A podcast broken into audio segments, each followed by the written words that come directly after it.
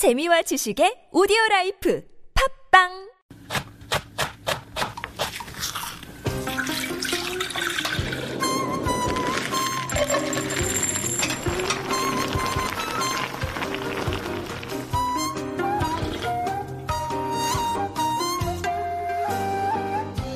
The United Nations worst-case scenario predicts that global food prices will rise nearly ten percent in the next five years. We're seeing entire populations of some of our favorite and most important foods simply disappearing. And going out for dinner is the most expensive it's been in thirty years. But why? And is there anything we can do about it?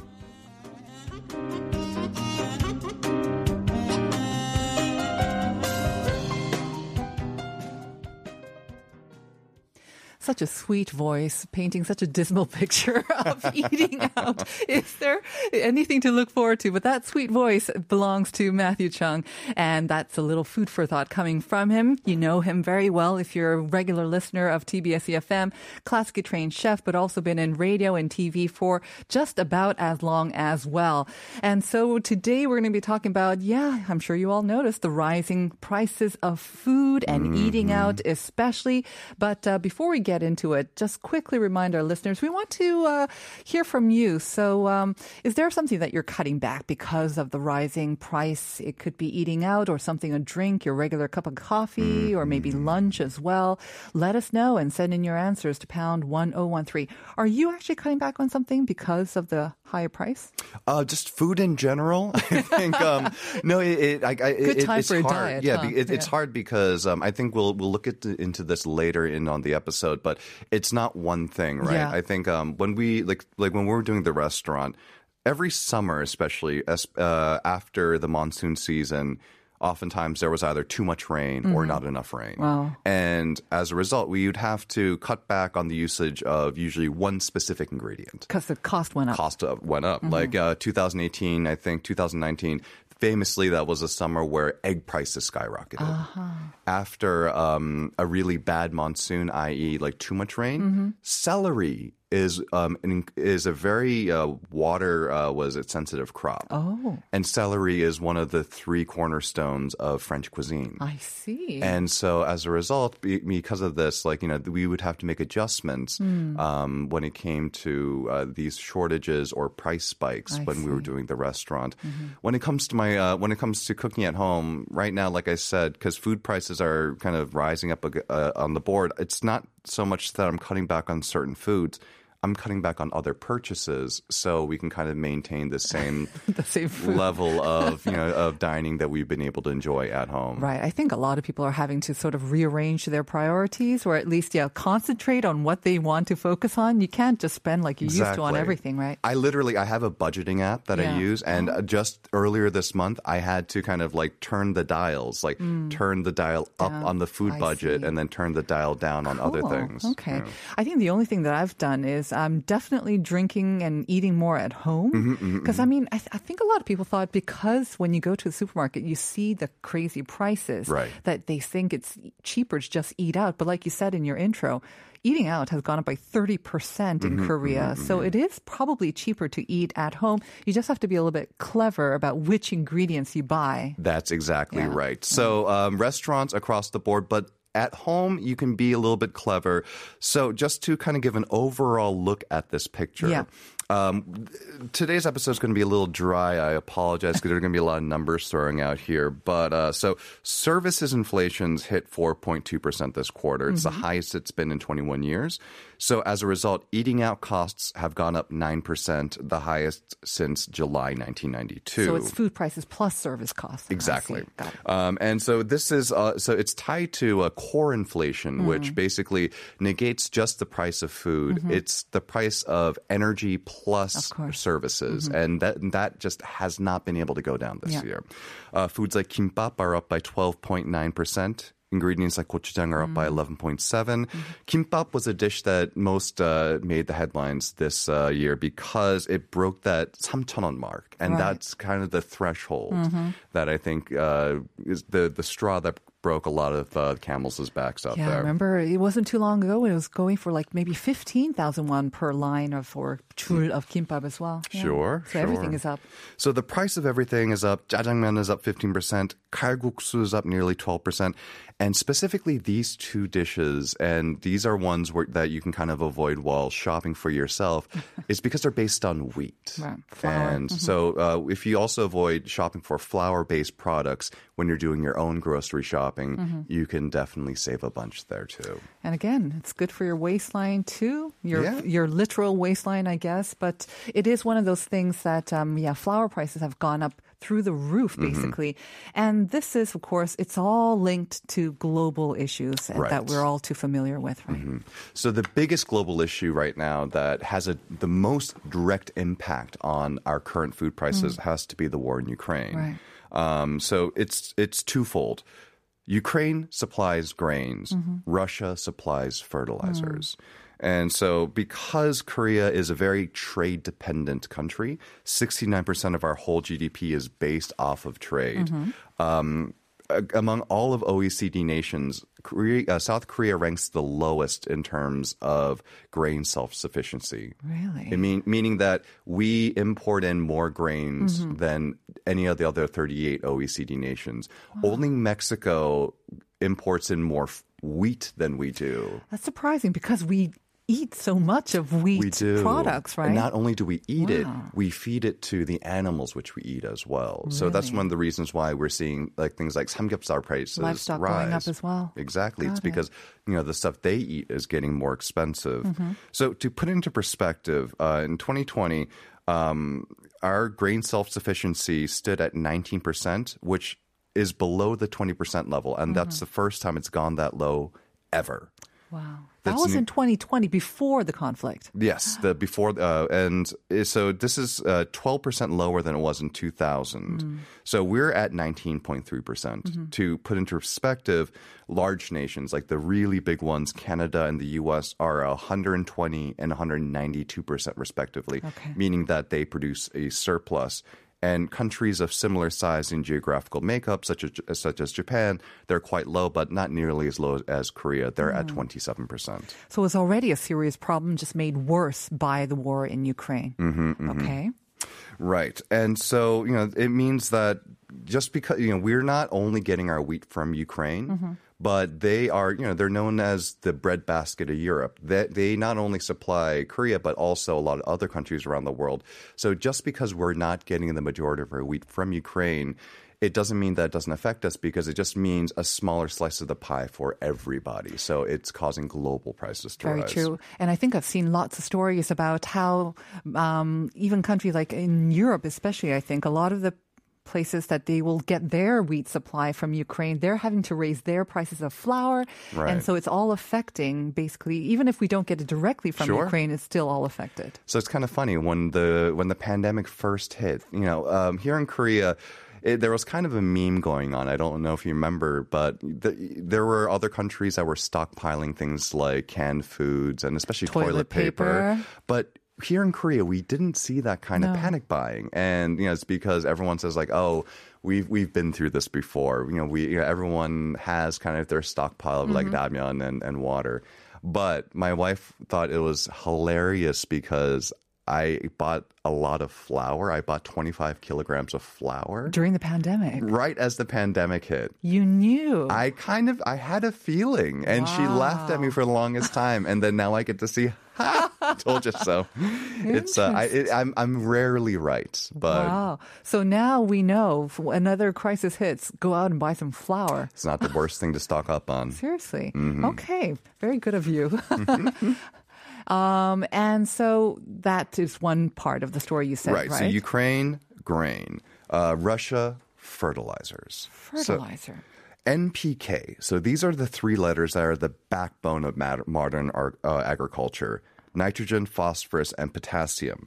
Without the use of fertilizers, the current global system can only produce about half the food the world actually needs. Uh, the price of fertilizers in some parts of the world has risen over three hundred percent, and this forces farmers to pass the cost along to consumers. Mm-hmm. And the price of gas has risen. the cost of energy doesn't just affect those who drive cars, but it takes energy to produce and process food. But more importantly, it takes a lot of energy to create fertilizer. Is there also a shortage of fertilizer too then? Yes. So okay. th- not only is there a shortage of the raw materials, but because of the war, it's also uh-huh. disrupted supply chains as well. Nice. So a, a little bit of background. After World War Two, the processes that were used to turn nitrogen into bombs were then converted into making nitrogen into chemical fertilizers. So it resulted in this increase in agricultural yields that led to this kind of unprecedented level of food prosperity that the world had never seen before. Uh-huh. But it also put us on this path of fertilizer dependence. Mm. And so basically, the way the war in Ukraine fits into all this is that forty percent of the world's potassium fertilizer comes from Russia and Belarus. Mm-hmm. twenty-eight percent of all N P K fertilizers are exported by Russia and Ukraine. And it, this is huge because maybe not so much for Korea directly, but one of our biggest trading partners, Brazil. Mm-hmm. We get so much of our food from Brazil. Most of our chicken comes from Brazil. Brazil gets eighty-five percent of its fertilizer from Russia and Belarus. I'm not seeing the connection between fertilizer and chicken, but I guess fertilizer needed to create the feed, feed for the for chicken, chicken, and then okay, got yeah, it. Mm-hmm. I see. Yeah, all the food. Yeah, all the food that we eat, you basically, unless if it comes directly from the ground, it usually eats something that comes from the ground. So this even affects seafood oh because most of the time, farmed fish. They get fed, you know, they get fed feed that comes from, you know, that mm-hmm. are basically agricultural mm-hmm. products as well. You know, this is really, I mean, like you say, it's probably not the most pleasant thing to be talking about, or, t- but I think it's something that a lot of us listeners, we do not know, or mm-hmm. we don't even take an interest in really, because we just look at the prices and we right. think, why isn't the government doing something about it? And we point the fingers at companies, oh, they're just trying to make the most money mm-hmm. in these difficult times. But all of these factors are linked.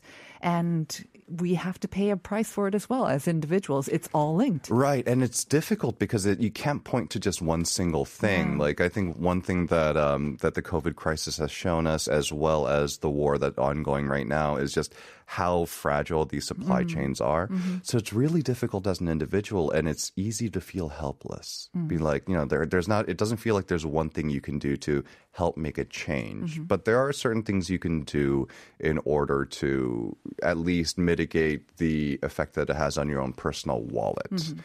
Um, Could we talk about that actually? Because I was thinking, if we are so dependent on these sort of global supply chains, and dependent also meaning vulnerable, mm-hmm. and so we're, we saw the impact of this over the pandemic and the war in Ukraine, could we try to be more self-sufficient, again, support maybe local farmers, you know, buy more local produce? Sure. Is that one, I mean, I don't know how sustainable it is long term, but is that one of the things that we could be doing more of in these times? Absolutely. Yeah. Um, I think the thing is just that there are a lot of staple crops that we don't create here in Korea, mm-hmm. but there are also a lot of great things that we do.